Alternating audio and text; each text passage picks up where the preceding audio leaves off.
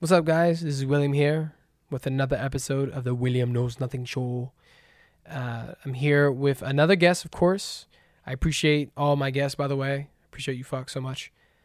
Because um, they bring a lot of value to the show as much as I try to keep the shit going. um, he is a owner of a martial arts school called New Jersey Martial Arts up in Maple Shade, New Jersey. Definitely check that out. He also is a main co-host of a podcast called Ninja Rob Podcast. Definitely recommend listening to that. He's also a parent of three, like myself, and we talk about all these things. We talk about his parenting of the three kids and how he raises them, and he shares a little bit of perspective. Um, we talk about autism. I believe that he has two kids with uh, with autism, so we we discuss we discussed that. We discussed it. Why did that come out like that? anyway, um, he uh, oh, we also talked about podcasting, of course, since we both host our own podcast. Um, and we also go over martial arts, of course. Uh, tons of shit, man. Tons of great content that will be released on the show. So I hope it brings value to you as much as it brings value to me. Um, and without further ado, I bring to you Marco Perazzo.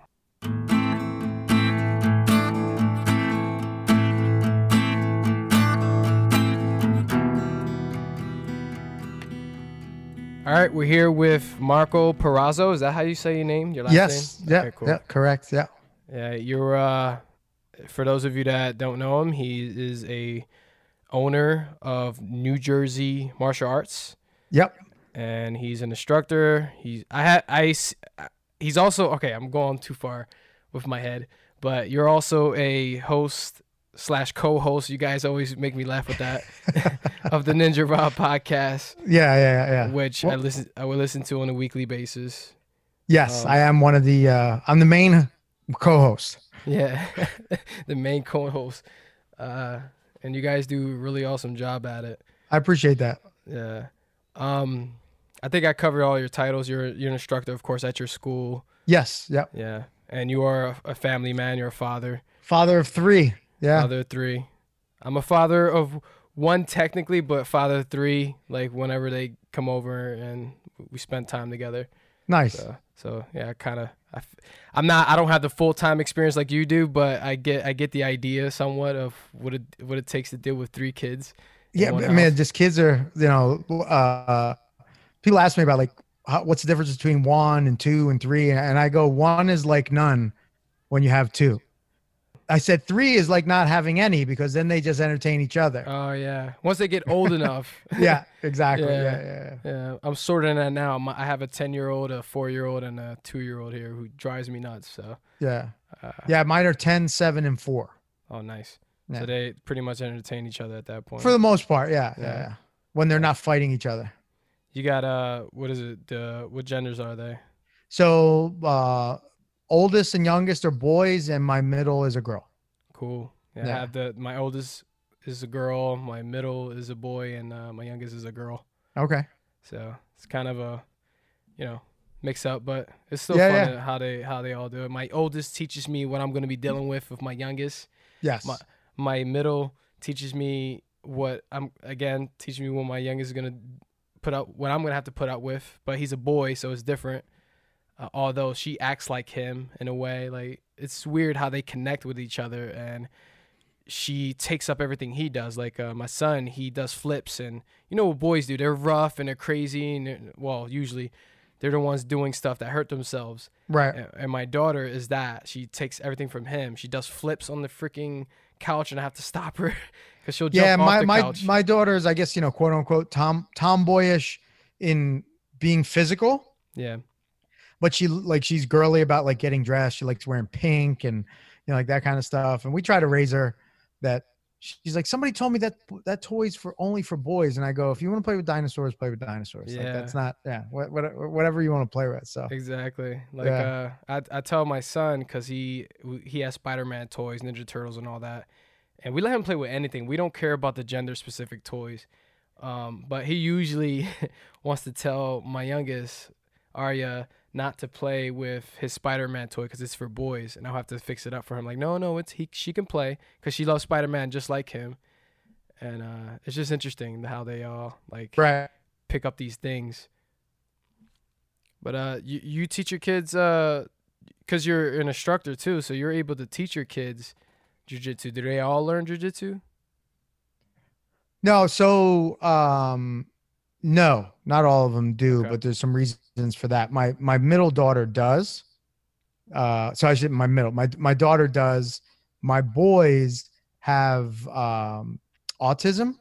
So we're dealing with some things with them that we have to make sure that, you know, like there's bigger fish to fry at this point.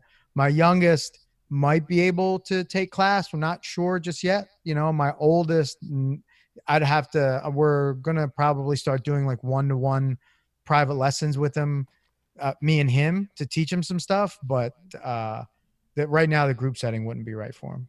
Oh, okay. What age do you recommend kids to start jujitsu? Because I'm, you know, I try to get my daughter, my oldest, and she did. She took like a couple cla classes at Balance Studios for uh, the- a month. Like every Saturday, I took, or no, every Sunday, I took her to the women's jujitsu class. Okay. But I've noticed she didn't like it anymore because the one girl that was her age didn't, uh, she wasn't there anymore. So she stopped uh, having an interest in it because of that. So as a kind of like as an instructor and a school owner, right? So for me, I I tell parents for what we do, usually it starts best at around five years old. Yeah. We do have we've had some four year olds come in. The four year olds are on a like case by case basis, Right. but the f- five year olds seem to be just a little bit kind of uh, a little more aware and they could do it. And, and jujitsu is complicated for an adult. So imagine trying to teach it teach it to a child. Um, and in the beginning, uh, you know, like some of the I've seen some four year olds come in and they're like, wow, I was like, this, this kid moves around like an eight or a nine year old. And there's a big as kids get older, there's a big difference in what they what their capacity, you know, what what they can do. So Right. Yeah, I'm always trying to figure out when to start my son because he, when he was younger, me and him used to just play spar. I get, I bought him gloves, I bought him everything, like just to mess around with him. And uh, Okay. he he loves training with me, like MMA stuff. He likes he likes it when I ground a pound or he grounds a pound on me, and it's Right. it's it's just fun and games until. I'm trying to find the right moment for him to go to class and learn, but I don't know yet. So yeah, sounds like five is good though. I think so, yeah. But I also think, you know, like since you're a martial artist and I'm a martial artist, we got to be careful of like how we introduce it to our kids, Yeah, right? Because I'm, I don't care if my daughter becomes the next whoever top female MMA fighter. That's like that's not my goal for her, right? Or for my boys or for any of the students that I have. My goal is that they it becomes like a lifetime pursuit and something that they can lean on um, to kind of be able to deal with what we're dealing with now quarantines covids like you know like the the, the daily stresses of life. And what i did to uh, to get my daughter to want to learn jujitsu was that at any time she'd ask for a treat i go okay come over here let's do some jujitsu. I was like all right can't get whatever it is you want until we go through some basic self-defense right? Or we do this or we do that. And she was like maybe three years old at the time. So it would be two minutes you, you know of headlock escape or somebody grabs you around the neck and and what to do so that she starts seeing okay well this is something that if i do it i get some good stuff out of it right, so i get i do some moves and then i get a marshmallow. I do some moves and i'm able to you know get the whatever it is that i want. And then from there it was real easy to transfer her uh, she started off at balance studios as well i didn't have a kids program and I reached out to Phil and Rick, my instructors, and I go, hey, I, you know, I think my daughter's about ready to come take class, and she was going, I think she was going twice a week. I forget what days she was going, and she seemed to really like it, and she liked, you know, training with other kids and learning the moves and the warm ups and all that stuff. And then I saw how much she liked it, and I, I decided to start uh, start a kids program at my school, and it's been it's been great. it's awesome, man. Uh, yeah, that's a. You just said something. I had to write that down because I'm like that. You know, I could do that with uh, Andrew, my son. Um, you said give him a treat so that they can work on one thing. Because I, the way I do it is I just naturally play. He likes to.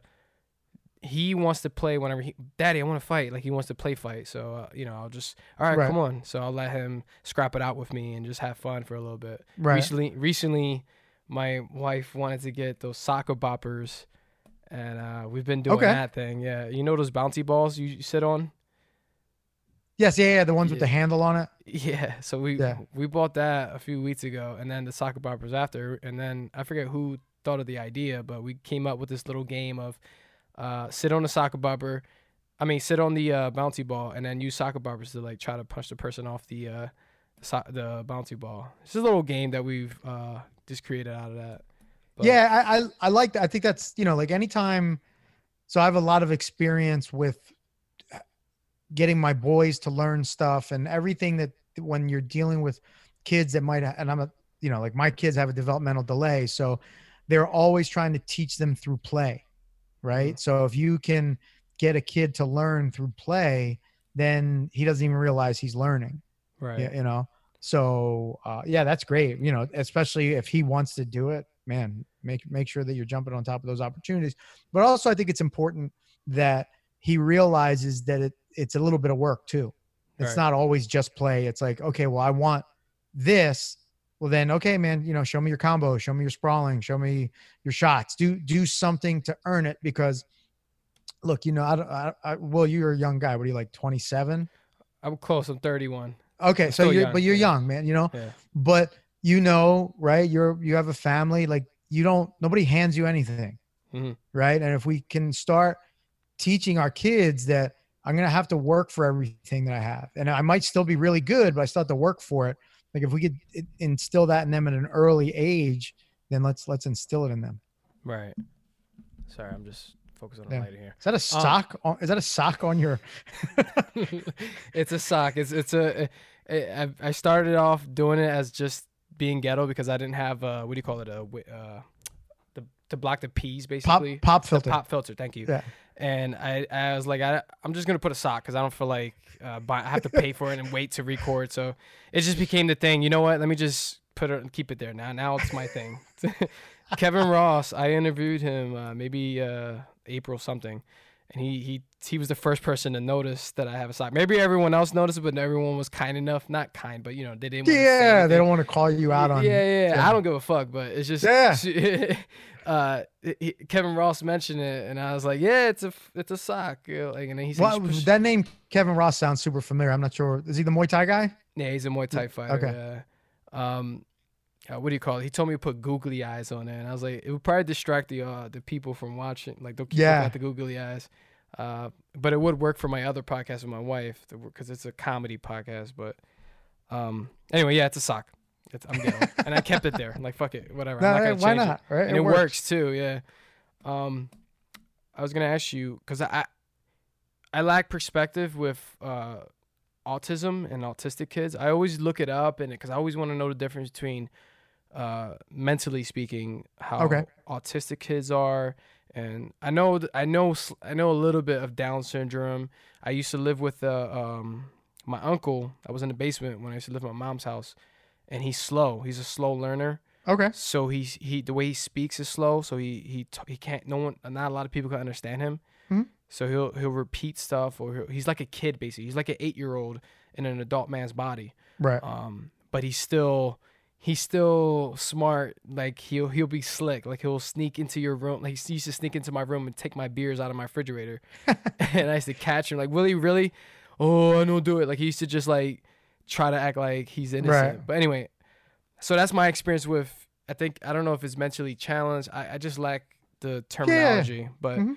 I was curious because I, I, I, I when I hear autism, I'm like, I wonder because I hear I ran into other adults who had autistic kids, and I've seen I've experienced it a little bit. How some of them are different, some of them are like energetic, and some of them don't have control over what they're doing. You have to like, um, for instance, my one family reunion I have, my Rodriguez side, they uh, had an autistic kid, I believe, and he, it was a dispute that happened. It was a whole big thing. Uh, long story short, though, I was just like, why bring him over to a family reunion when there's full of people, and if, if he doesn't like a lot of people, so supposedly he didn't like it was too many people, and he got nervous and then he spazzed out. So I was just like, why would you put your child through that? And I don't, but I don't, I don't know shit about that. But Right. I- yeah. So so there's there's a reason why you would, right? So whoever brought him, it's because that's what you do. You go to family outings, Mhm. right? Like you don't allow uh to the best of your ability the issue to dictate if you go or not. Because if they don't bring that if, if they don't bring the child, I don't know how old the kid was, but if they don't bring this person to the uh to the family reunion, then they don't get to go to the family reunion either. Yeah, right? So there's there's a there's a part of it. Um and also if it's a family reunion it should be a safe space and everyone should be understanding of the fact that hey you know what? This person has some things that make it difficult for them to either interact or they get over overstimulated or or what have you. Uh, but also it's a good learning experience for that child to, to what they would call neurotypical children or people doing right? Because everything that you and i do it just didn't come naturally. We've seen other people do and we're like okay that uh that's the right thing to do. It's even like when you're in a jiu-jitsu class and you don't know what to do what's the first thing you do you look at the next at the group next to you and you're like all right well are, are, what are they doing? Yeah, yeah, right? And then okay that i should be doing that. That's the same thing for kids with autism or without right? So there's another reason why you would want to have uh, a person with autism in a in a safe group setting uh, talking or being around people so that they can if they can pick up one little thing that uh, would be helpful in their later life then you know why, why shouldn't they be there? So, what makes a child autistic? Again, I, I I'm. This is why William knows nothing. But what it- like I looked this up and then I forget. I completely forget. What is autism like? S- If you can so explain it to autism it's a it's a spectrum disorder right so there's not one thing that defines a person or a child that has autism right so there's many factors so uh, and i forget how many there is but let's just use a round number if there's 10 things that need uh, that that are on the list the child needs to have five of them to be considered autistic right so they don't have to all be the same five your five could be different from my five. So what they say is that um, when you've met one person with autism, you've truly only met one person with autism because nobody, much like you and I are different, are completely different, right? My son, my oldest son, and my youngest son, it it it expresses much differently for them. Okay. So again, I want to be. Cl- I just want to make sure my mind is clear with uh, autism. So it's Yeah. just Mm-hmm. mentally speaking, what is going on in their brain that's different from you and I, if that makes sense. Right. So it, it would depend on the person, right? Ah, so okay. Yeah, let's yeah, just say it, so, some people are within, you know, like there are some people that have autism and they don't even know they have it, Oh, okay. right? It, it gets diagnosed for them later in life. And then there's Ah, some people that you see them right away and you know, okay, you know what? This person has very uh, w- one of the common things is they're, they're they're very regimented, right? Like so if they wake up at seven, they eat the same thing, they put on the same clothes, or they do everything in a very set pattern. You know, things need to be orderly. So that's from like an outside looking in perspective. Hmm. Uh, there's other things. There's things called stimming that people with autism can do, and stimming, um, you'll see them. uh, Some of them, some uh, people with autism will do hand flapping, where they need the sensory input, right? So they need to see their hand moving because it does something to regulate their nervous system.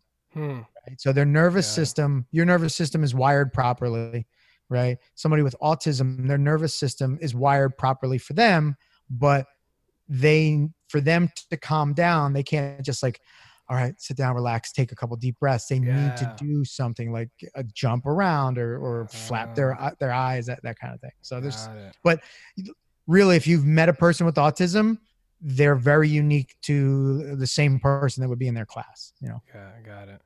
I was that's that's actually good to know because I I just thought about my my mom. She is a uh, I forget what kind of she's a homemaid or something like that, and she takes Okay. care of two kids, and they're I think they're autistic if I'm not mistaken.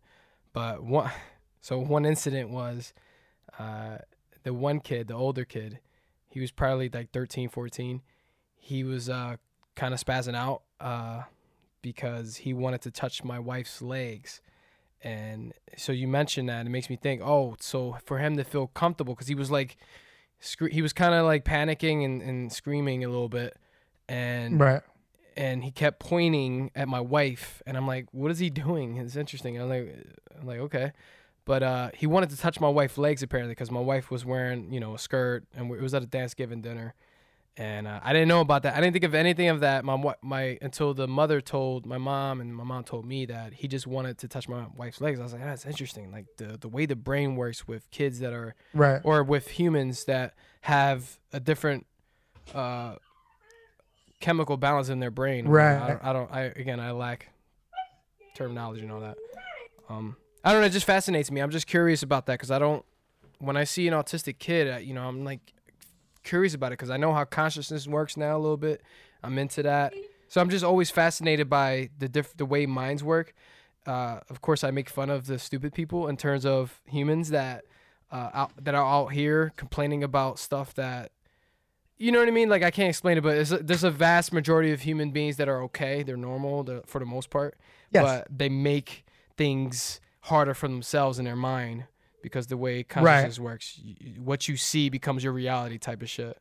Um, Yeah, I think Tim Tim Carpenter has a line. It's like we don't see, we we what what is it? We don't see what we see. We see what we are, or something. But whatever. so- I heard him mention it a couple times. In the yeah, yeah, yeah. But it's it's true. But going back to this this young man that wanted to touch your your wife's legs, right? So one of the one of the things that so you like kind of two camps of parents, or maybe more than two camps of parents that they're like, well, he only wants to touch your legs, right? And that's mm-hmm. great that this that she understands that that's something that would maybe help this child regulate, but in uh, what we would consider polite society, we just don't go around touching each other's legs. Right, right, right.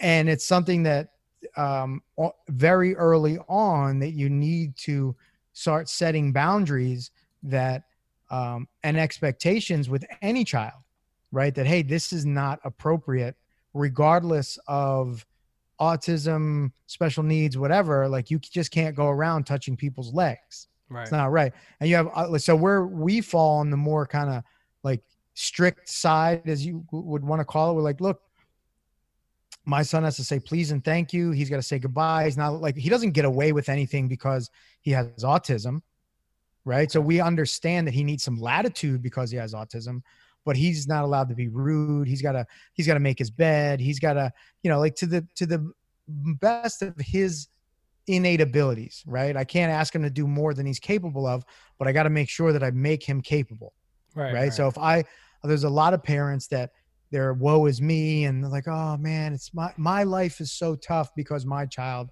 has this thing, Yeah. right? Where it's like, no, your life is fine because you're not dealing with what your child is dealing with, right? But Mhm. you, you you're only going to make your child's life worse if you allow them to get away with things that if you had an, a, a what we would call a neurotypical child, a child doesn't have any kind of special needs, uh, you my, my kids get the, it's the same expectation, right? Like my daughters and my, my daughter and my sons, like you got to say please, hello, thank you, make your bed, do your homework. Like there's no, I don't care you have autism. I don't care that your brothers have autism. You still have you know responsibilities and and things to do. And we're my wife and i are do not fall in the camp like i think you've you're connected with us on or or at least with me on instagram. I don't know if we're connected on facebook or not but i'm never i'll never complain about my kids. I'll never say oh man it sucks being this or i had the worst experience because of autism or f autism. Like you know what man? Grow up grow a set of balls stand up deal with it and be the best parent you could be. Because something i learned early on with this is that my job is just like yours. My kid having autism or not it my job is to make sure that my child can survive this world when i'm dead and buried. Right. right. So your job is to do that. My job is to do that. Now my job might be a little bit more difficult because of what my boys have going on but the job is still the job. Right. Amen, man. uh, I it, it's like I don't understand the that that spectrum of autism, so I don't. I, I I'm always curious about how parents deal with it. I didn't know. Like you just meant you just cleared everything up for me. Like how I see these parents out there. You just said, "Woe is me." I I've seen parents that said, "Woe is me," and they they complain that their kids are they have autism or they'll make excuses about their kids and say, "Oh, my my child is autism, so you need to make sure you tend to my child." You know what I mean? They need to you need to uh, like with the leg touching thing. The per- the person didn't say anything wrong to my wife, but I'm just thinking of these other parents. They would say, "You need to let my son touch your your your wife's legs because he's freaking out." Stuff like that. They would say mm, something yeah, like that. Yeah, no, no, that, that's nonsense. Yeah, like Yeah. that kid needs to. So then that's a point where you take the kid out of that situation, Right.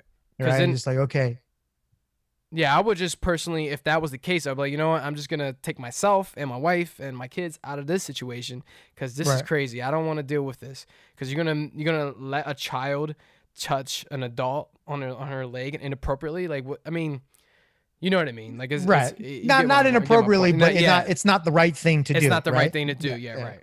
Touching someone in general when they don't want to be touched is my point. right Uh, and see but a lot of these parents that or the, you know the woe is me or the you know the parents that complain and don't get me wrong man like i'm not saying it's easy yeah, and i understand like why they i can understand why they complain i think like you and i both have an outlet physically Mhm. that transcends True. just physical right. right and most human adults don't have um, haven't been blessed right and i'm not religious by any stretch of the imagination I know what you mean though. Yeah. yeah but they're not blessed to be around the type of people that we get to be around right and to do the types of things that we get to get to do to hit that reset button every time i train i hit a i hit a mental reset button Right. right so it allows me to come back to dealing with whatever i need to deal with. Is it covid-19 is it the quarantine? Is it my business? Is it is it dealing with autism? Is it dealing with schoolwork? Is it dealing with whatever? But training has only benefited me. And i can and that's what i tell people all the time. I go that you know the greatest benefit that you get from doing martial arts or anything that you can kind of either wipe this uh, wipe your mind clean or fill it with one thing. Those are the two states that you usually are in when things are going well when you're training martial arts either you're it's filled with or it's uh, blank of everything and if you can get into that state then when you come back home or when you go back to the office or when you get that letter from the irs or you didn't get your trump check or whatever you know like it's much easier to deal with Right. You talk about resetting, and it makes me think of everything that I do now that we can't train.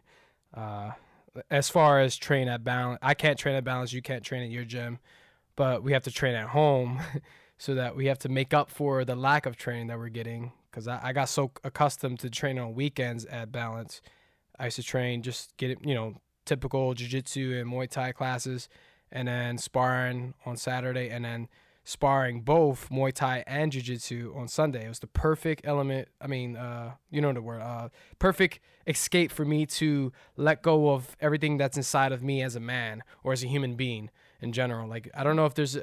I lack the uh, science on this, but I just feel like men. We, based on our ancestry and all that, we have more of a aggression that we have to let out, and that's why I think Muay Thai and Jiu Jitsu is perfect for us because we can, you know, strangle each other or you know get each other, uh, test each other in Muay Thai for for us young guys anyway that we can still go at it.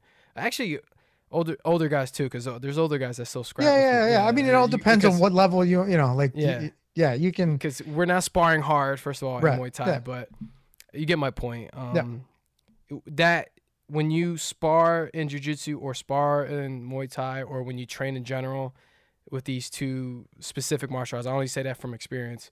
Um, you let go of a lot of things, man. A lot of I've noticed recently. I've been my temper has just been like fuck hard to maintain because I have to meditate every day right so I can. That's my escape. That's my way of maintaining my whatever my chemical balance of my temperament and all the issues that I have.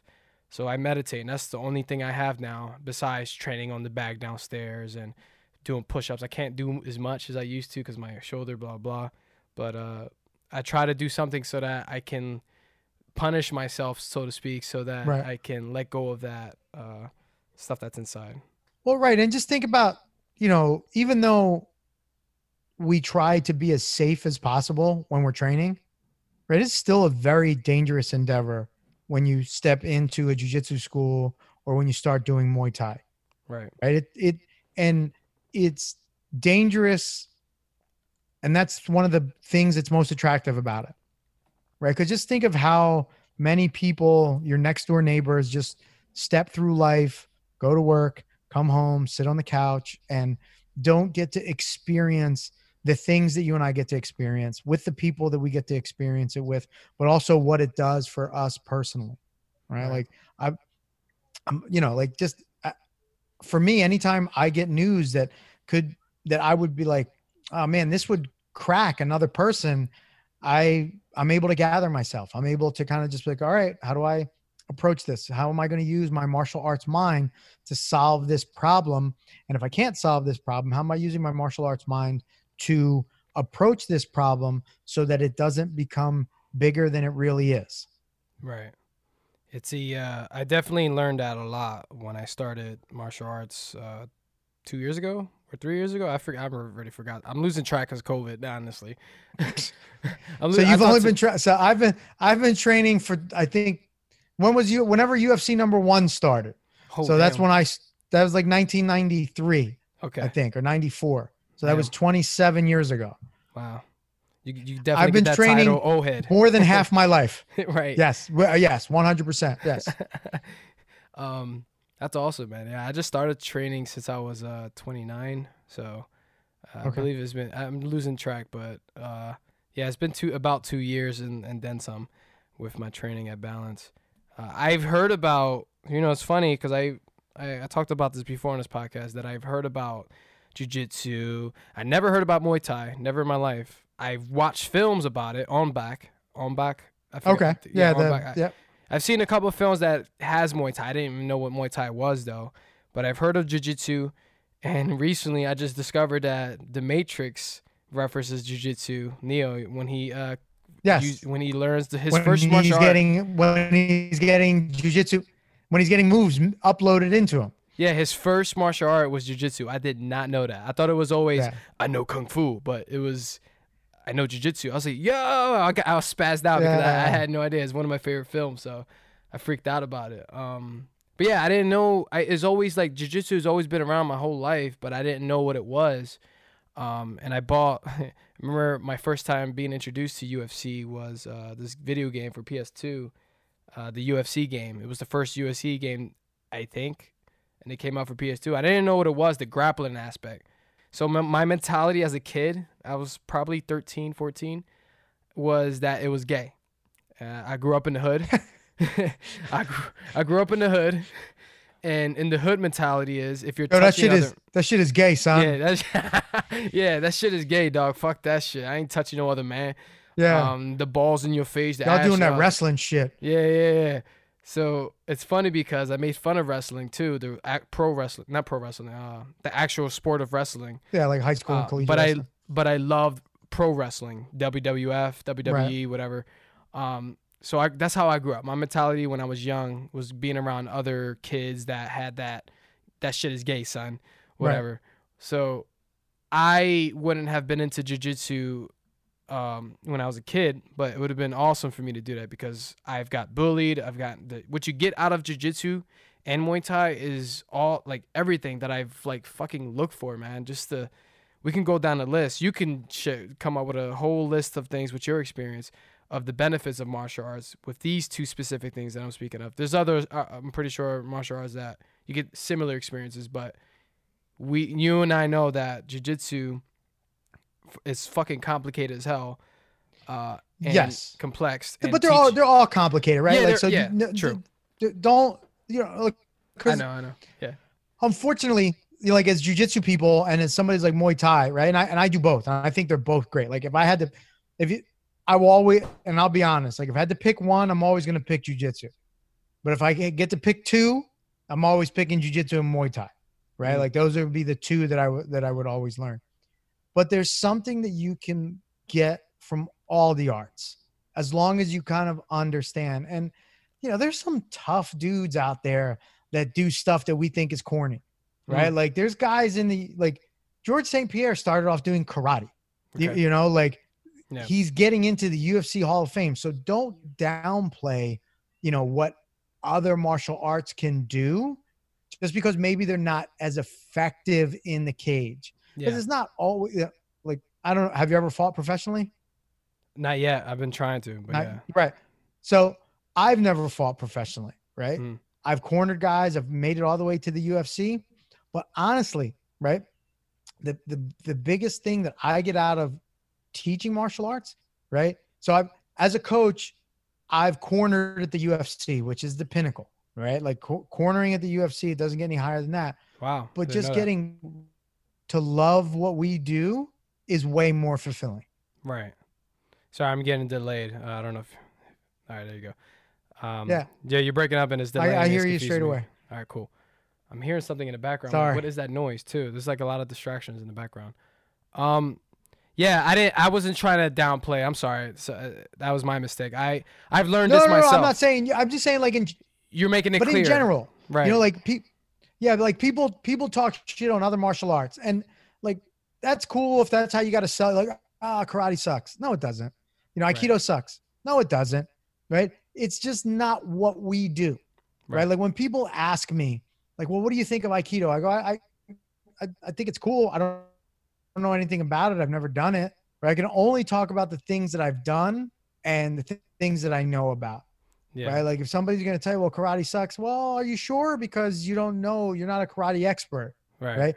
Maybe what we can say is that what the Gracies set out to accomplish, they did, Right. right? When they wanted to prove that in one-to-one combat, that jujitsu, when done correctly, the way they were doing it, would defeat a striking martial art. They were right. They proved it time and time again. That argument we can make. I don't subscribe to this whole idea that all these other martial arts are bullshit and they suck, right? Because they don't. Because if you're a karate guy and you add jujitsu, whoa, you're a dangerous dude.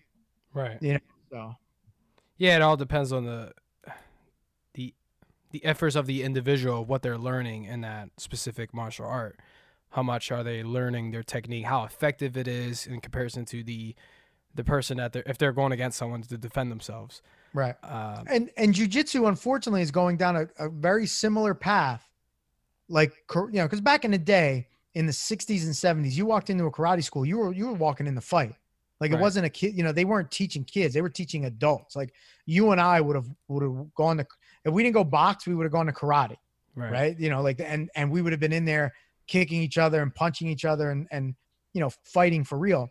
But what happened is karate started to become a business Right. and they realized that kicking each other in the face might not be good for money.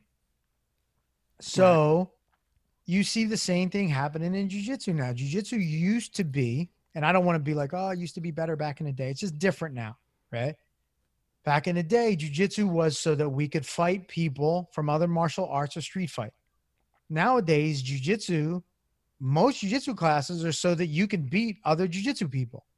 So that's why when you look at a jiu-jitsu move and you, you know, you'll hear a lot of the old school Gracie say, well, you know, the Berimbolo or this move or that move, you know, that that's going to get your head stomped in in a street fight. They're right. But that doesn't make the Berimbolo a crap move. It just makes it a move that doesn't work in a street fight, right? Yeah. Or something that that these guys weren't preparing for. They weren't preparing to be the best jujitsu guys in the world. They were preparing to be the best martial artists in the world that practice one martial art, right? Mm, right. So now when you're trying to become the best jujitsu guy in the world, you got to make the you got to make the moves complicated because everybody can, you know, we could all do the basics, Mm, right? It's like who can do better at the at the complicated moves. But right. I don't I don't want to talk too much on your podcast. I'm sorry. No, no, no, yo, you're good. You're perfect, man. Uh, you're, the way you're speaking is perfect, so you don't have to worry about that.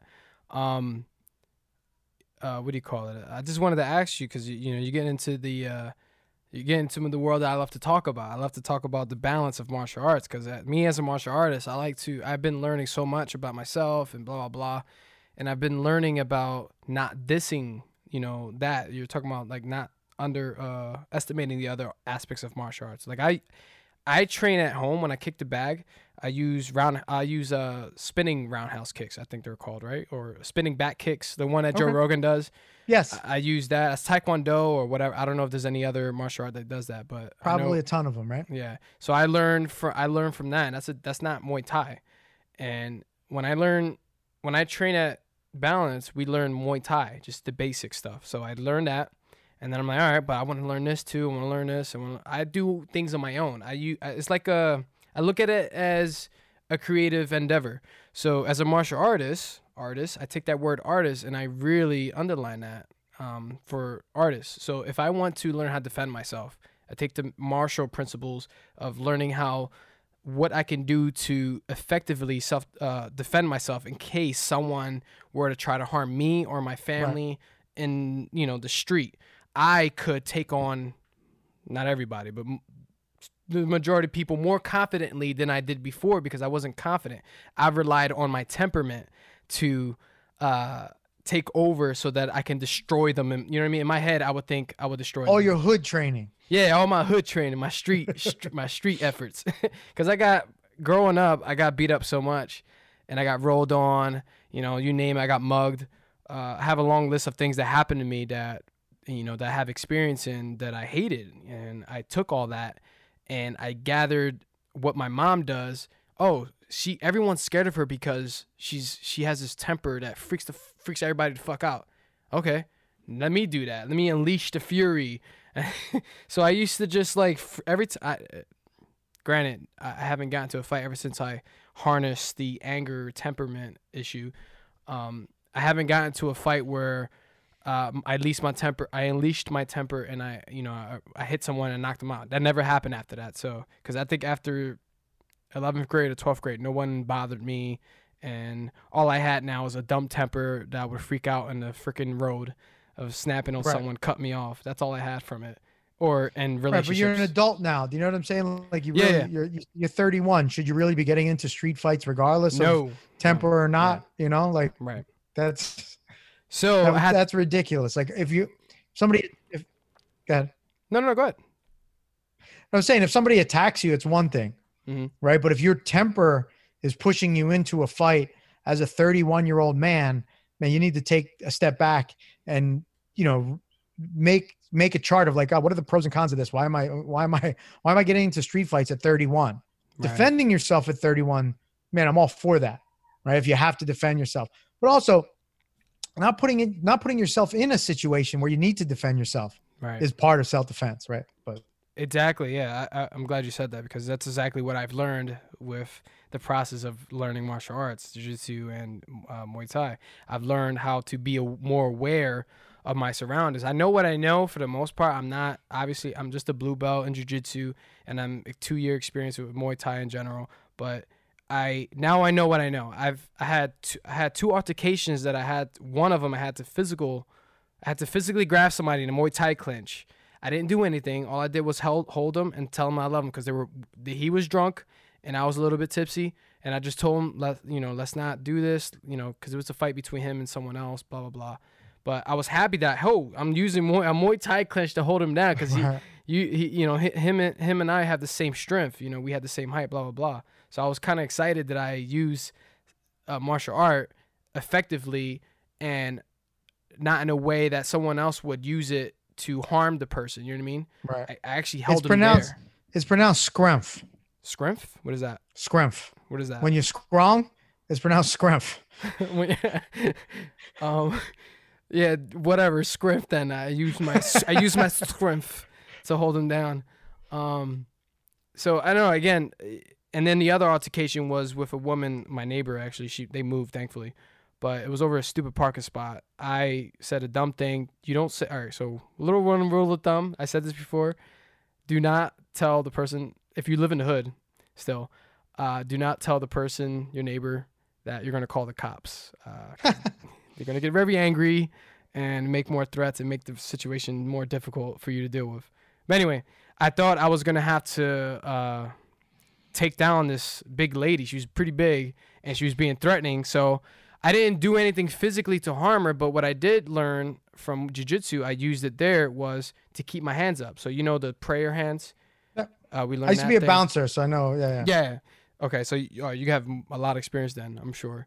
So I, I just kept my hands up to keep my distance. I kept telling her, "Look, I don't want any problems." Blah blah blah. I just did everything that I've learned. I don't want to lie. I wasn't really a bouncer. I was a door guy. I never really guy. got involved with much. But anyway, But you, you still were you still saw things, experienced things. Yes, yeah, yeah, one hundred percent, man. Yeah. Like I, the toughest people that you and I both know, very, very rarely want to get into fights. Right. Right? Like the old saying is, if you want to get into a fight, you could go to Balance Studios and you could fight every day, twice a day.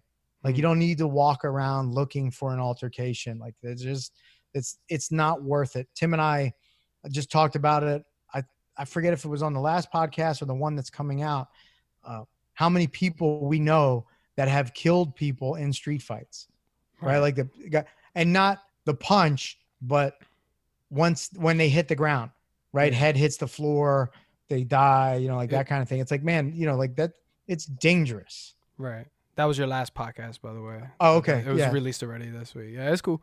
Uh, you, do, you don't listen to your podcast after it release, right? You don't. Do I do, yeah, Oh, I do. okay. But so we're because of the whole COVID nineteen thing, we're running a week behind Yeah. in case we can't make it to the studio. So I I listened to that podcast like 10 or 12 days ago.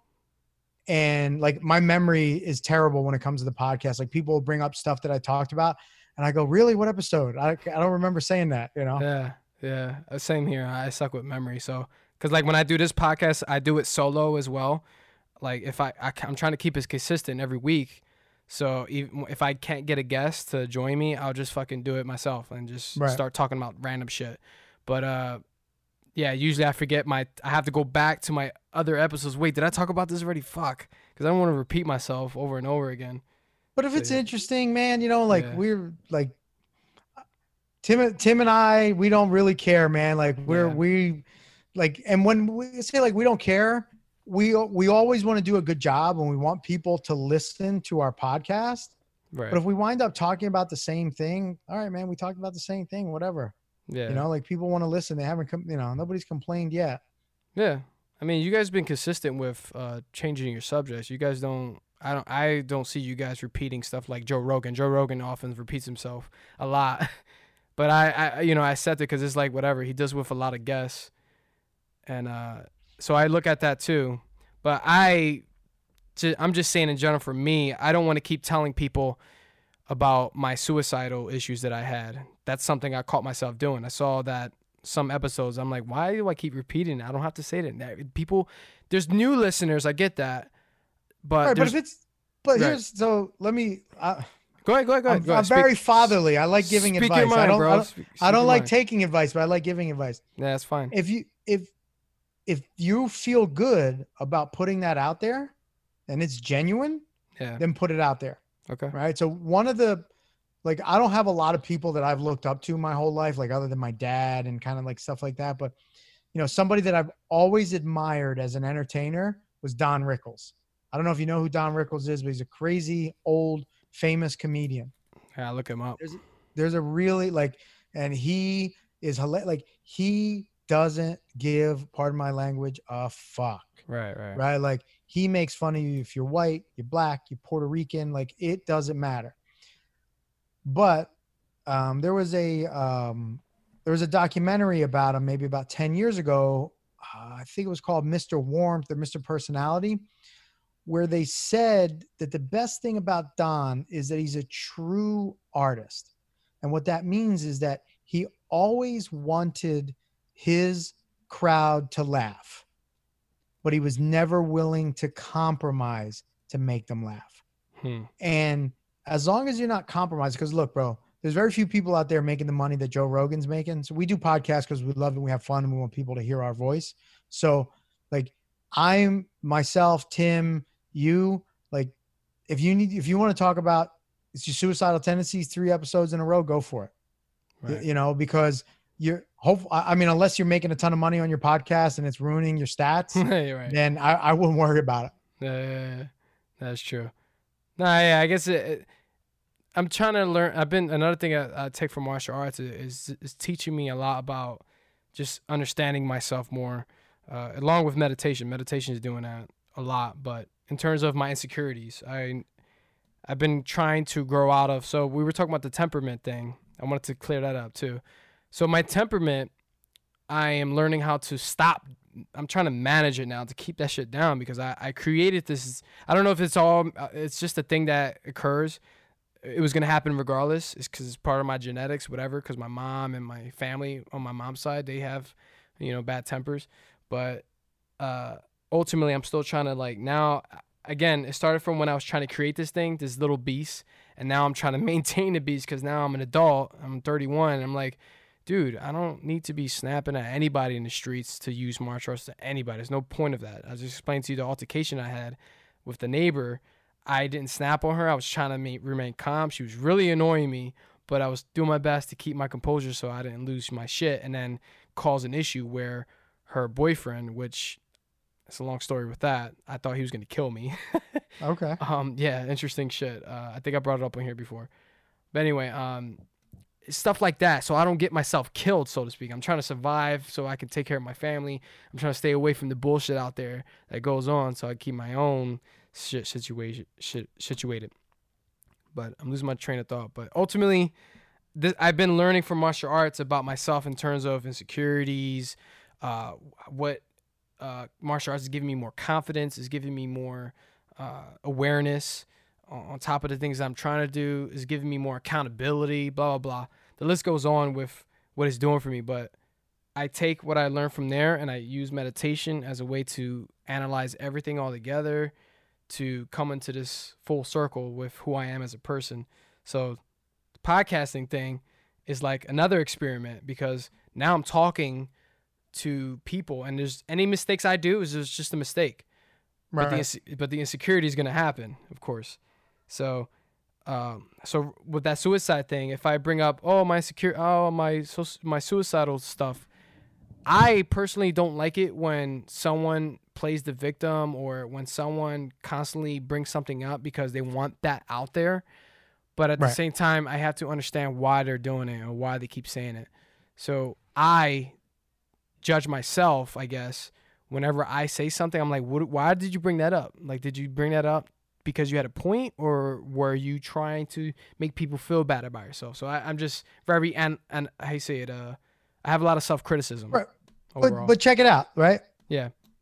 But if so, if you were like talking about, oh well, I'm unha like I've had body issues, right? Where I, you know, like I've been dealing with not feeling good about how I look my whole life. All right, like that sucks, and you know, and whatever. And you might help somebody if you talk about that two or three times, right? And you know, like that that kind of thing. But you have apparently you've had a real experience with getting into uh, an area of suicide that not a lot of people have gotten into Mm. right and if you're able to get to one person or if that third or fourth or fifth time that you talk about it and it helps one person then it was worth every single time you've ever talked about it Yeah. right so it's true. not you being kind of like self-centered about it. It's part of your process in healing right? And if you can pass that along to somebody else and say hey look man you're not alone in this right? I i had these thoughts and this is how i got through it and hopefully you can get through it too you know like what you know who, at the end of the day it's about connecting with people that want to connect with you. People that don't want to connect with you are just going to be like ah fuck the dude's talking about killing himself again i'm moving on. Right, it's not right, somebody right. you want listening anyway Yeah, So- true. Yeah, yeah, that's so true. I it's like a reminder whenever uh, I tell myself that I shouldn't be doing these podcast. This podcast actually, I fight with myself sometimes because uh, I'll tell myself no. one- I get I have like a few listeners that are I don't know if they're the same, but I get like I got like a, a certain count like ten, so it shifts. And then I, I, I find myself worrying about that too much. I'm like, dude, just just I tell I have to parent myself and tell myself just release the damn thing, let it go, and move on. Keep it going. Do you enjoy doing this? Is there a reason why you like doing this? Blah blah blah. I have to go down the list. Then it keeps me going. So yeah, everything you So, just like- said was true though. I. I look at like so chasing numbers man you could just get caught up in the numbers Yep. right you know Yeah. like 10 listeners four you know like we we're lucky right tim owns a school i own a school you know we're somewhat in our schools clearly we're you know we're, we're not famous but people know who we are our students are going to listen. So when we started our podcast we had you know like i would post our numbers on a facebook group that i'm part of that's about podcasts like how, did you get so many listeners? Like right away I, i'm you know I'm, I'm getting this and i'm getting that and i go I have no idea, dude. Like we don't do anything special, you know, like in the sense of like we try to put out a good podcast, but uh, I was in the beginning. I'm like, oh man, we got 200 listens, we got 250, we got three, 350. You know, one of our episodes hit 600. You know, and then Right. at a certain point, I'm like, all right, well, who cares? I would still do it if one person listened. Right. Like I have a ton of them on my computer that me, Tim, and another a couple of our friends did that we had a blast doing that we never released. Right? They Right. it doesn't make them any less valuable because they were valuable to us. So Right. That's so true. Yeah. It's uh, to go down with human behavior, we often find ourselves looking for that thing that everyone else does. So you see Joe Rogan or all, all these other podcasters that are successful. They're getting paid, they're making a living out of it because of something else they've done. Like uh, most comedians have a podcast now because Joe Rogan, is telling all of them to get a podcast. So they have their own separate fan base that's carrying on to that and they're making money from that blah blah blah list goes on of all this shit with what we as the smaller people whatever you want to call it uh, me as a creative person i've been i've always been into pro- uh, productive stuff like uh, anything media based uh, i used to want to be a filmmaker and i used to make films. And then it, that's long story short now i'm here using my, one of my tools uh, to record audio. Now i'm using it to fucking make podcasts because i still all these things I'm talking about on my podcast was th- were things that I wanted to put on film, so that I can make uh, meaningful films. But because of my uh, experiences and my lack of ambitions, and this is my luck overall at where I am now. I have kids now, so it's like my life is different. Podcasting is so much easier for me to just sit Right. here, set the damn mic up.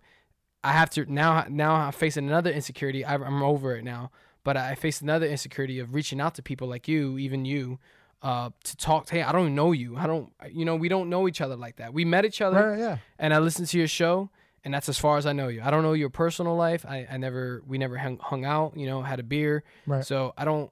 It's hard. My brain. Oh, is- That's Hold on. this. Hold Still on, gonna stay the same.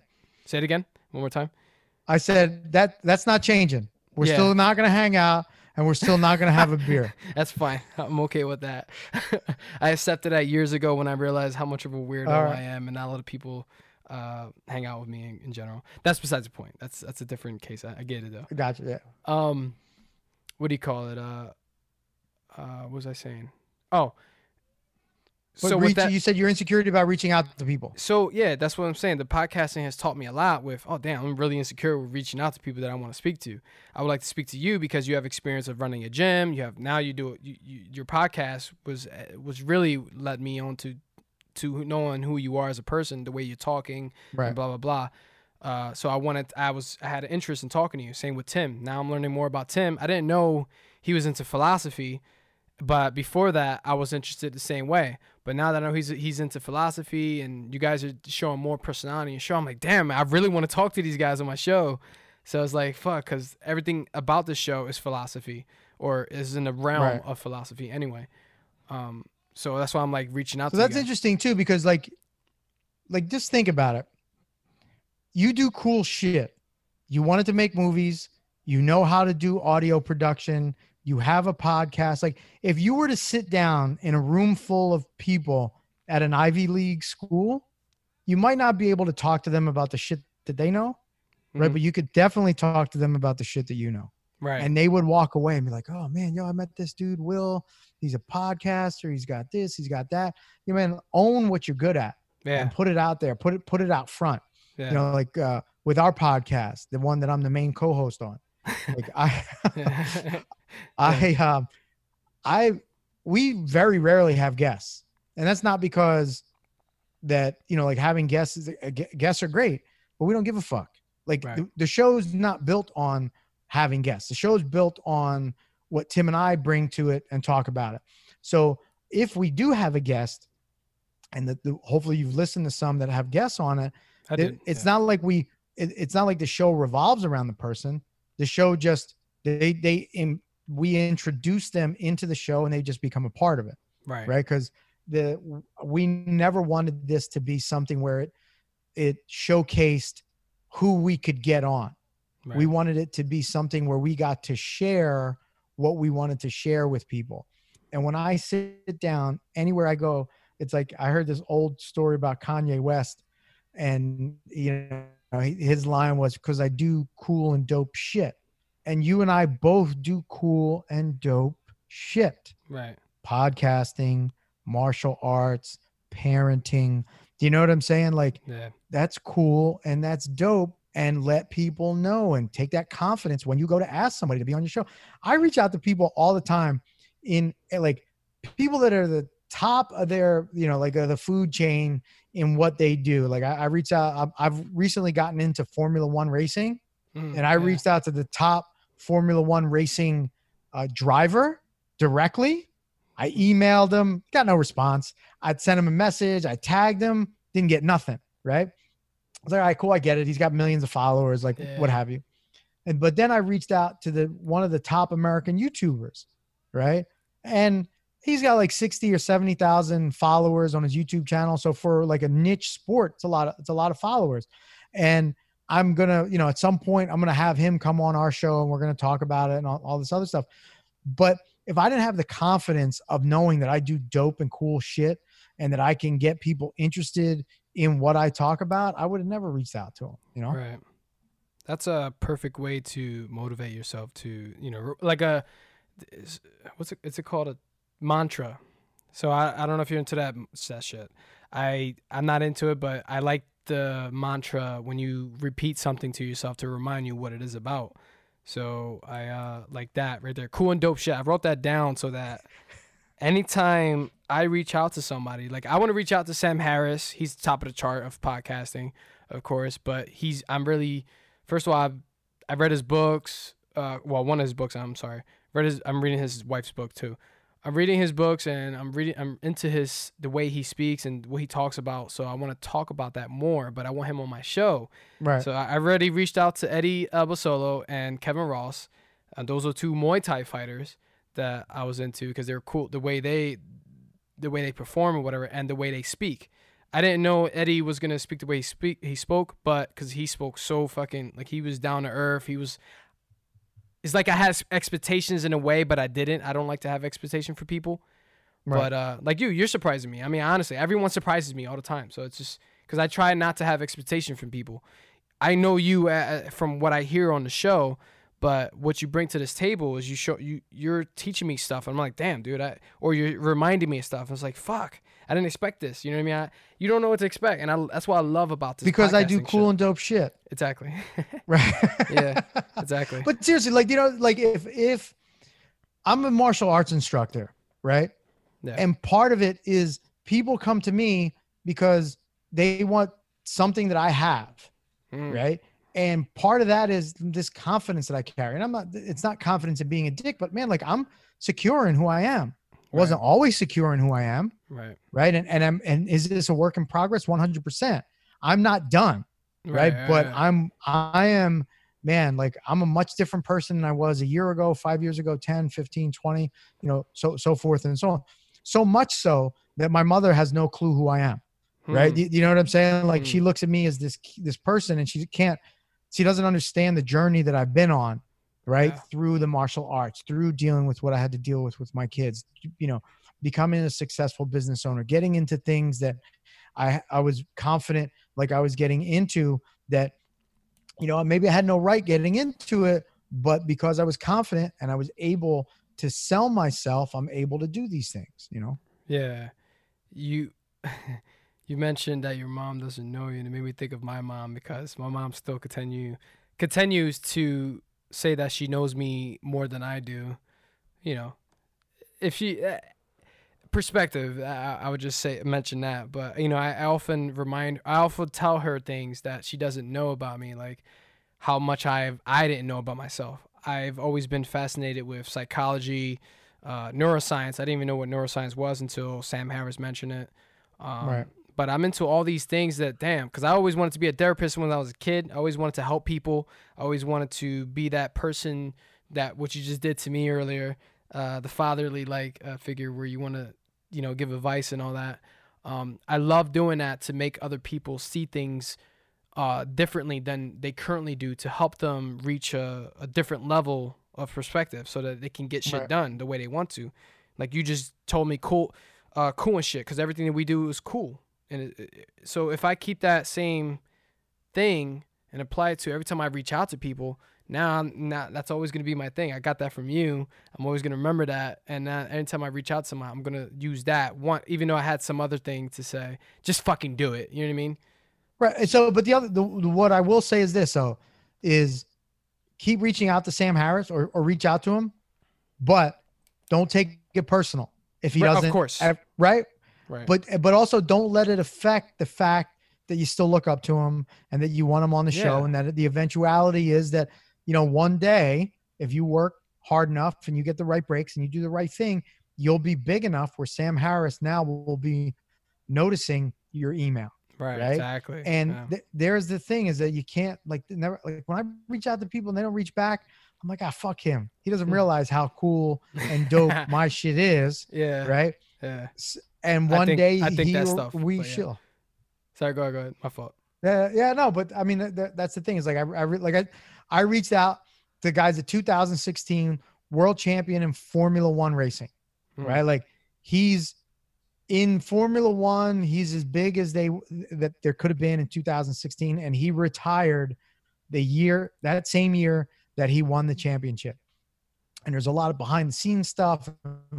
Formula One is Hold on. and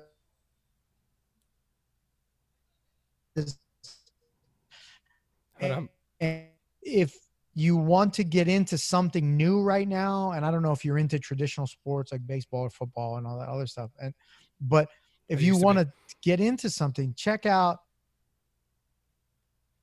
called Drive to Survive, right? And it's like a it's like a documentary on Formula One, and it really kind of takes a deep dive. But going back, like I reached out to this guy, and I'm like, man, it'd be awesome to have him on.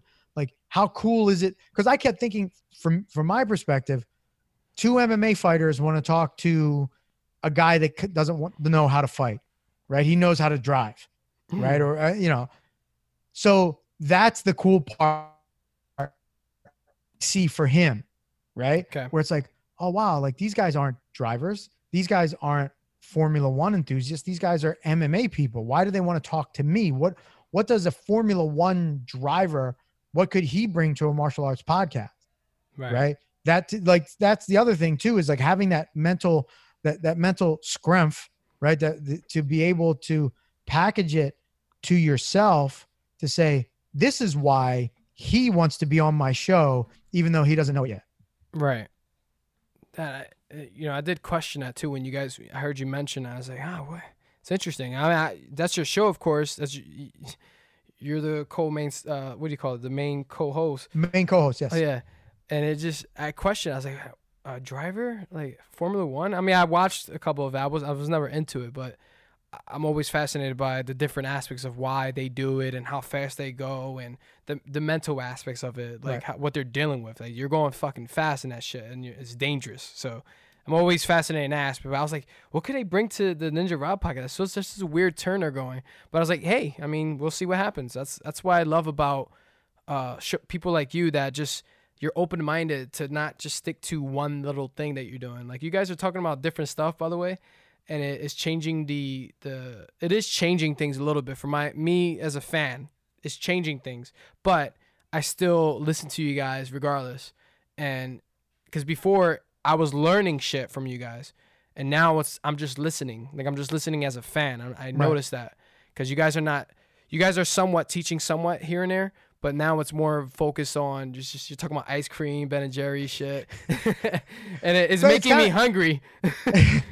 so right now it's kind of tough because Yeah. we take our experiences as you know like active martial arts training and teaching and it bubbles over into the podcast right? So Yeah, stuff that happens at the school on tuesday we could talk about on saturday. Right, but since nothing's going on it's tough to fabricate that right, and say these are the lessons. Uh, so we've kind of become we've pivoted a little bit during the d- during the um, the lockdown to being a little bit more lifestyle. But once we get back to training it's going to be you know it'll, it'll get back to Oh yeah. know, a, a little ju- bit of everything I was just saying, I noticed a thing that I, I like. Here, look at me. I'm still listening to these guys talk about stuff that that I initially started listening to you guys because I was attracted to the the learning from it, and but whatever. All, you guys were talking about martial arts and stuff, so. Uh, but now I'm still here. I'm still as a fan. It just it just gave me a little perspective of like, even if you go off track or whatever you do, it's still your show. I still want to listen to your show. I still want to tune in. What are they talking about now? I'm always curious. Are they, Right. gonna, are they gonna talk about the next ice cream? I don't care. It's still, f- you know, if, you guys are fun regardless, and it's not like a boring show. That's that's why I continue to listen. No, to I it, so. appreciate that. No, and and we try to, you know, like we we do the show, we do it once a week. Man, it Yeah. comes out. It's a ton of fun. We get good feedback, even if we didn't get good feedback.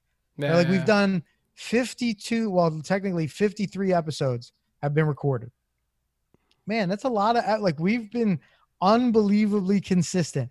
An episode a week, 52 weeks in a row.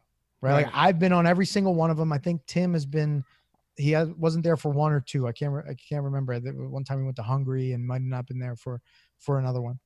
Um, but man, it's it's fun. Like when we originally started the podcast, it was part of a way of being able to connect with our students and also being able to uh, present ourselves as subject matter experts.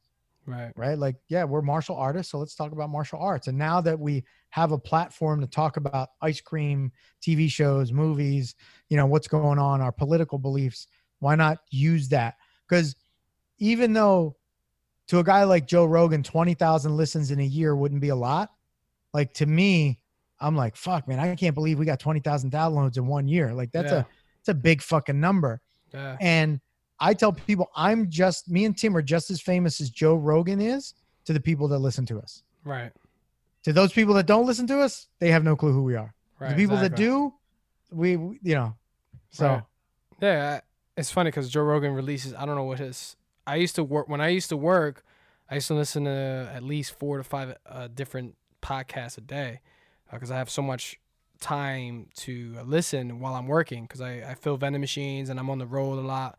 So that's you guys carry every Tuesday. I think you Yep, guys were Tuesday 10 a.m. Yeah. yeah, you guys would carry on about the portion of my day. Every time it's funny. Every time I reach my certain spot, uh, my stop, I mean, in my day, you guys air put the show out, and I'm able to listen to. it. All right, cool. Now I get to listen to these guys for like an hour and a half or whatever, and then it's the same time, the same stops or whatever that I listen to you guys. So it's just a familiar uh, turf. It's funny, but Joe Rogan, I don't listen to him anymore as much because he does three hour shows and I don't see myself doing something around the house for three hours. With you guys, I'm able to do, I'm able to stretch, train, put laundry away, do whatever I have to do in my house so I can listen to you guys. Cause I'm not the, I don't listen to podcasts and sit there and do nothing and just listen or watch. I like to move and do get shit done productively speaking. Right.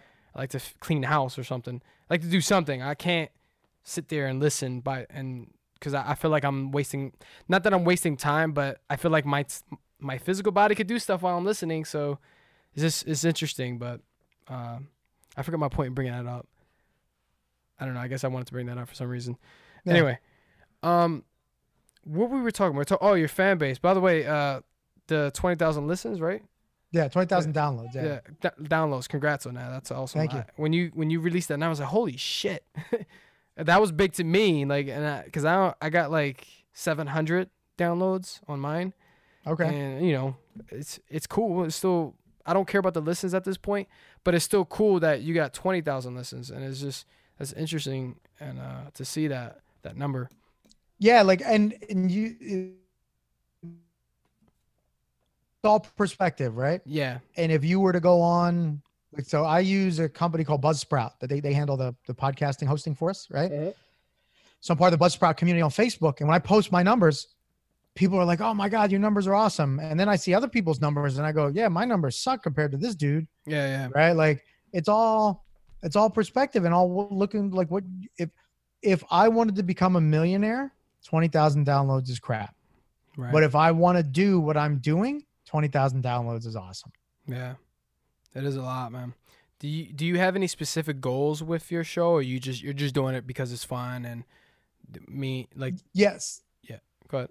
so the, the goals are to continue having fun right Mm.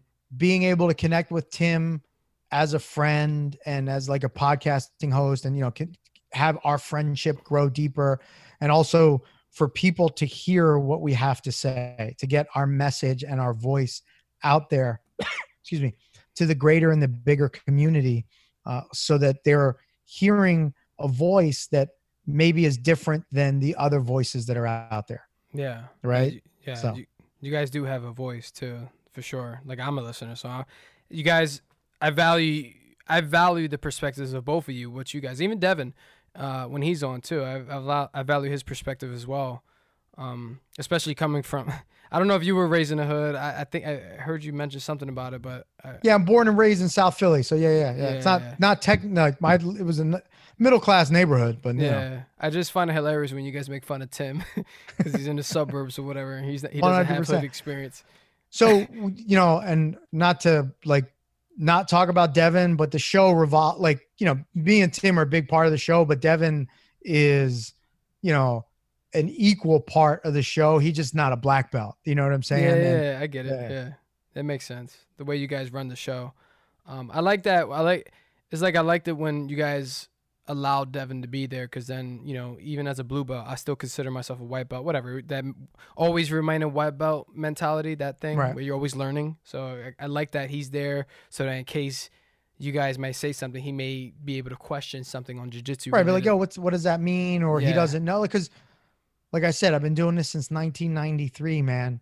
yeah, You know, like I forget what it's like to be a beginner. yeah, exactly. you know and he's able to bring us back to that or just give us the perspective of somebody that's not a school owner and his perspective. And you know like we wouldn't be able to do the podcast if it wasn't for him. Yeah, right? He's at his studio he's our sound engineer he's a co-host.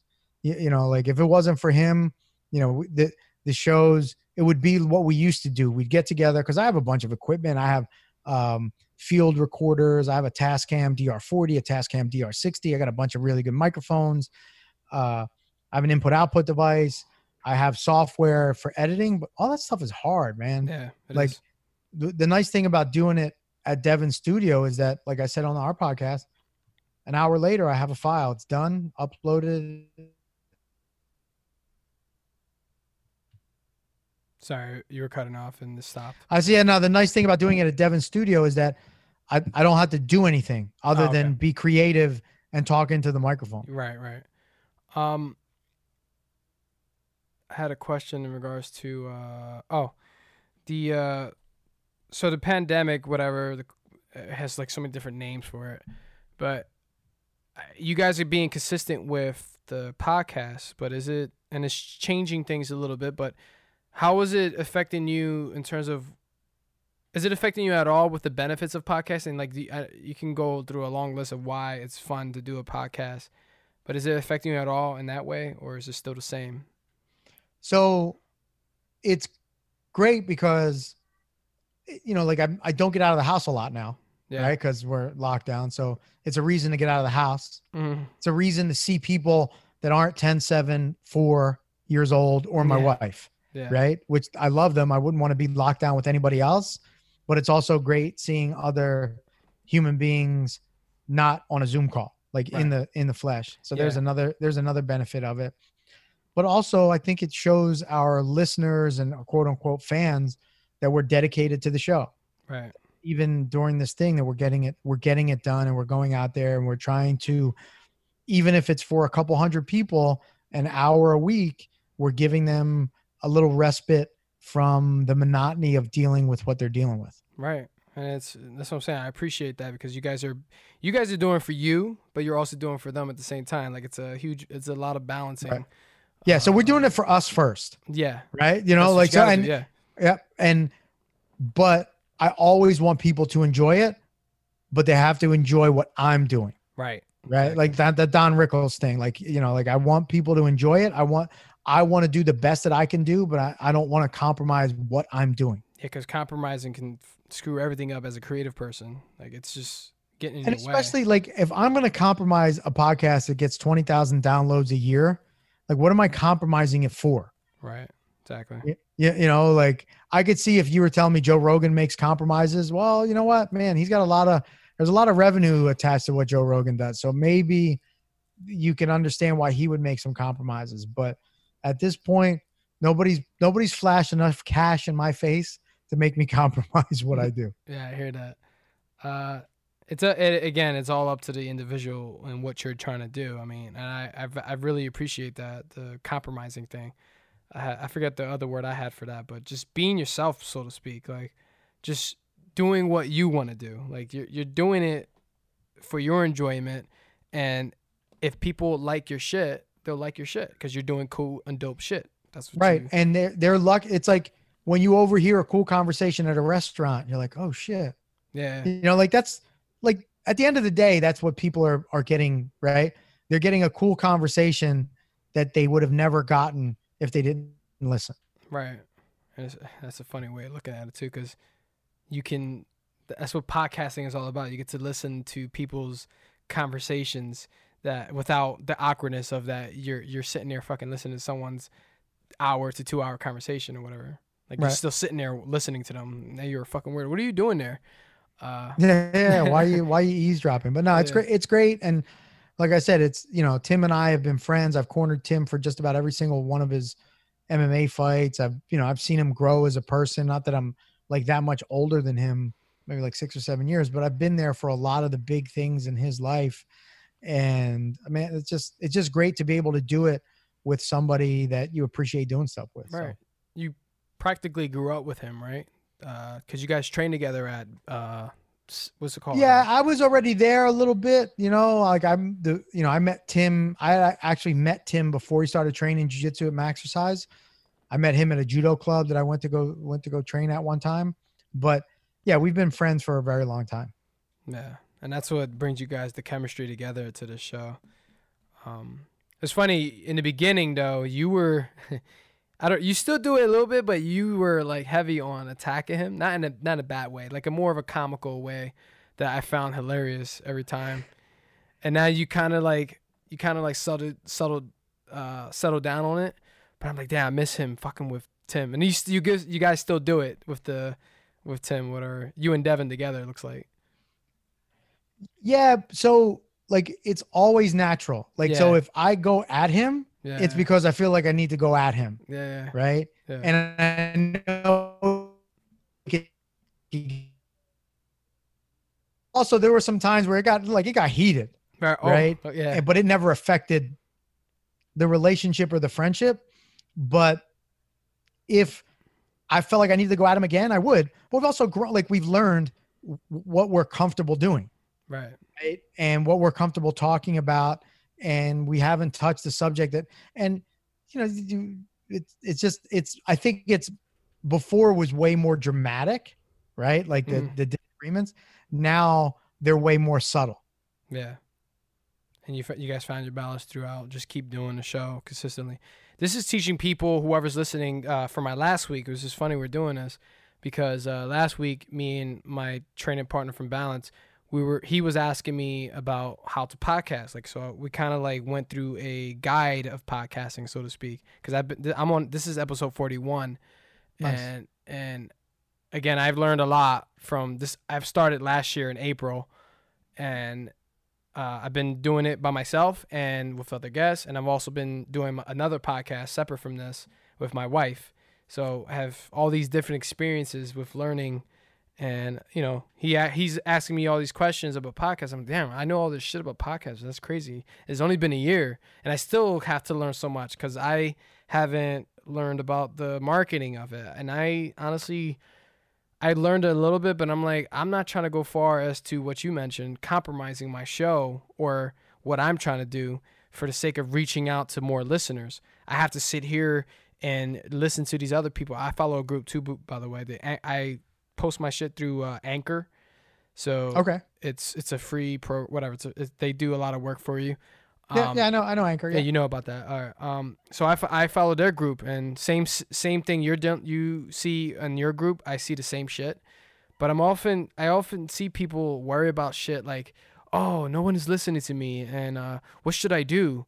It's like, and I always just say the same shit. Just keep releasing. What do you? What is your purpose of releasing a podcast? Just if you have a point and your purpose, that's all that matters. Why do you care about how many listeners you have? If if you really care about that because you're trying to make money, that's I don't know anything about that. So, but all I can say is I feel like you're driving yourself down a hole of like uh, making yourself depressed over something that could be fun if you look at it with a different perspective. Um, I lost my fuck. I lost my train of thought. But You get what I'm saying, though. I'm just trying to point out No, how like yeah, no, for sure. And people like a lot of people want to do a podcast because they want to, you know, like they, so they want to do a podcast. They think it's fun, and it is. They want to do a podcast. They want people to listen, but then when they realize that, oh man, like I'm not getting the listeners that I thought I would get, like they're they don't feel validated. yeah, They're like, well, why am I why am I doing this? It's like, well, you know, if if it was to be Joe Rogan, sorry, bro, there's only one Joe Rogan. Mhm. You know, it's like people that get into basketball. There's only one Michael Jordan. There's only one LeBron James, right? You know, Mhm. like you're doing this because you really enjoy doing it. Like you said, you do it for one person, you do it for a thousand people. Mhm. Doesn't matter.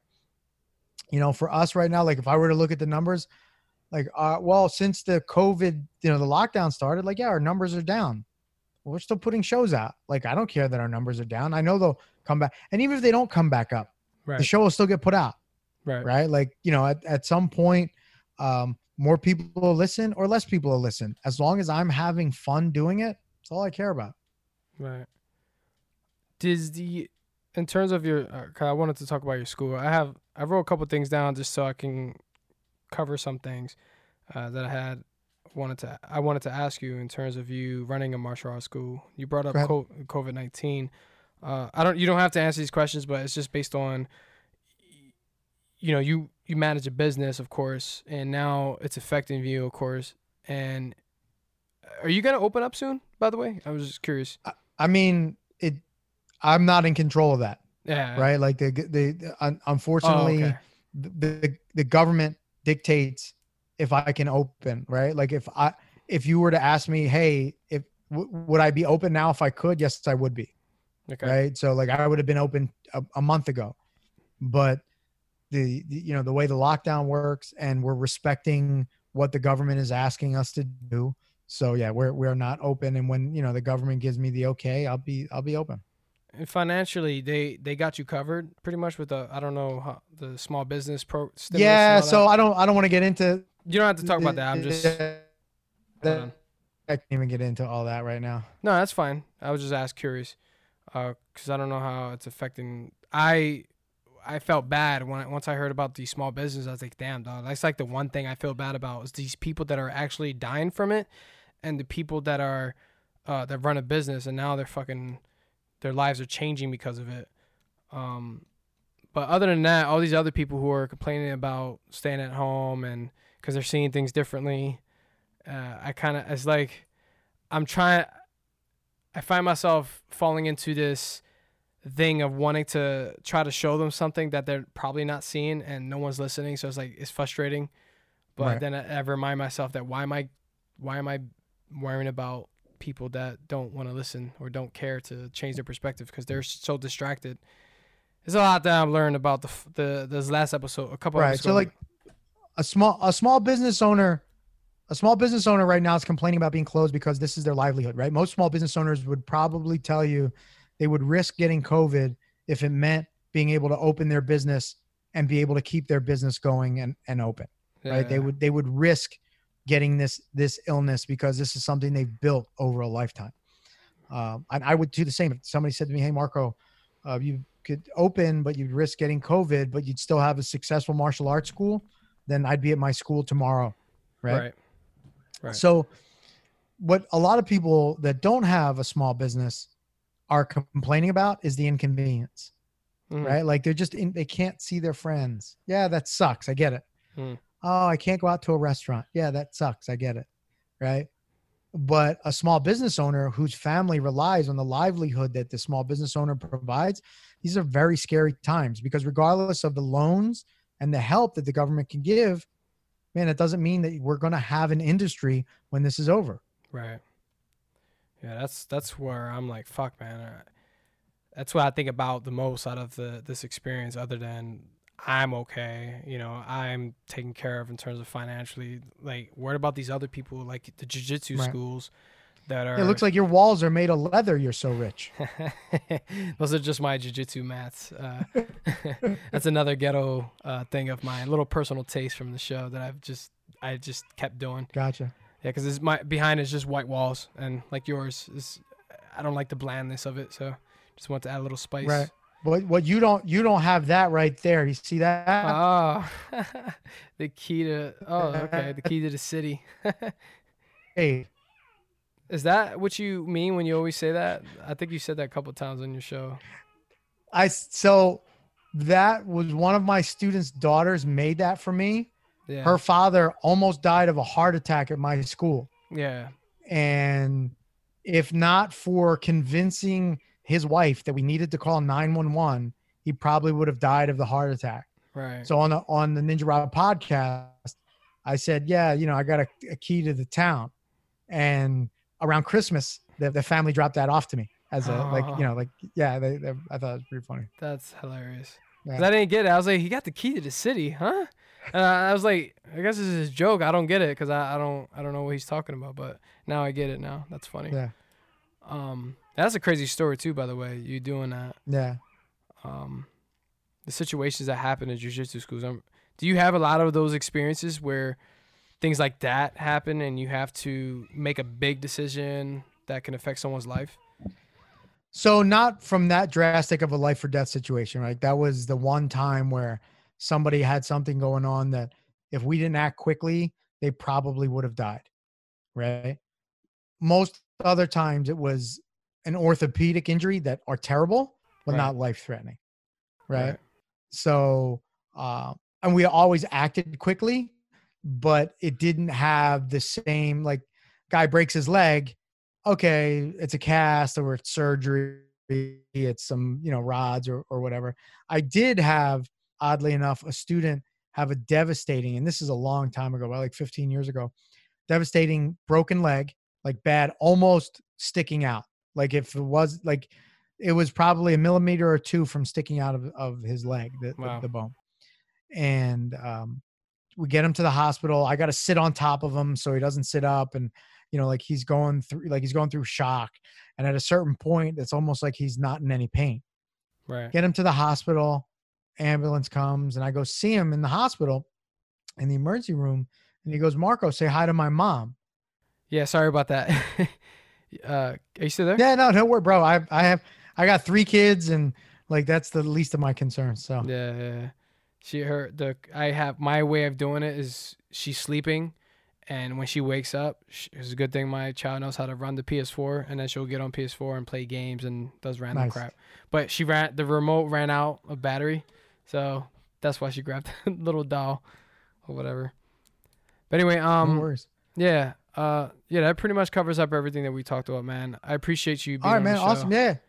No, Uh, no problem. And let me know um when it comes out. So if you, I don't know if you make any kind of like graphics and stuff, but I'll share it on all my social media and uh, get it pumped out there.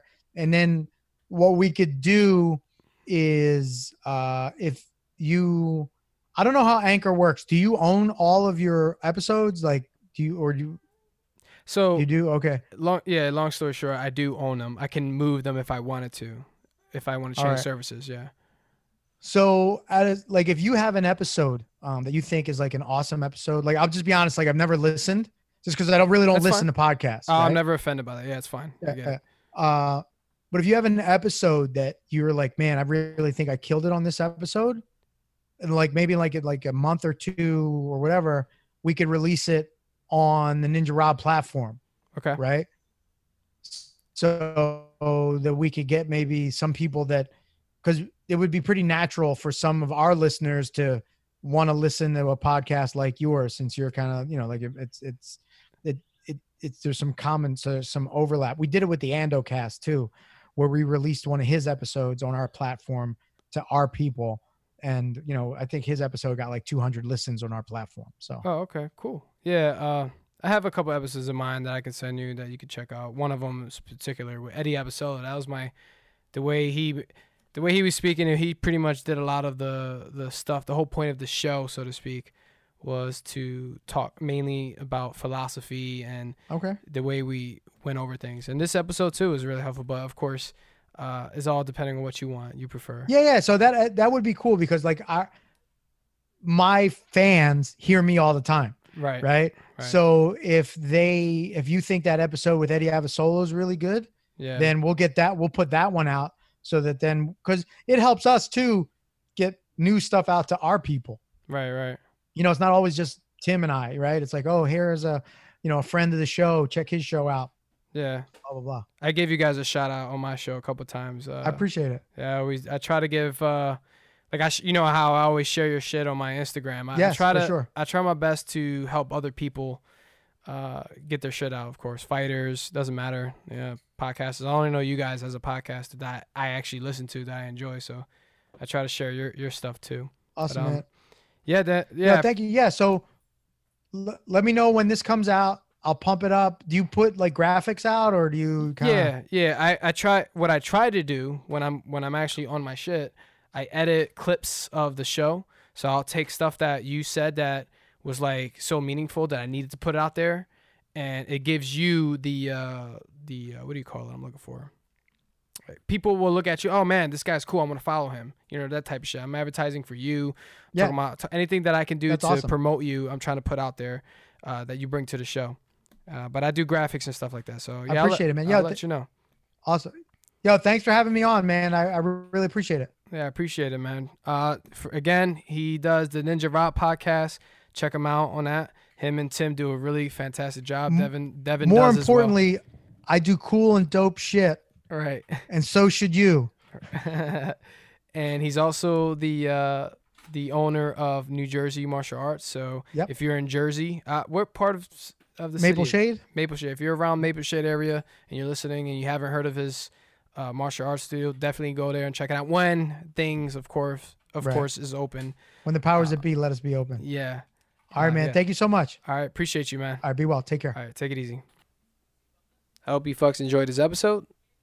Marco brought a lot to the table here, and I appreciate him for being on the show. If you want to follow him on Instagram, he has two separate accounts you can follow.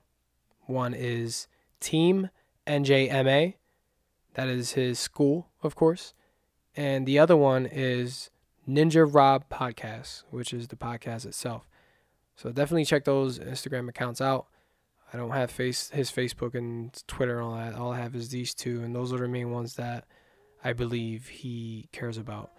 I'm pretty sure he cares about other ones too. But anyway, uh, so yeah, if you want to follow more of him, go check them out.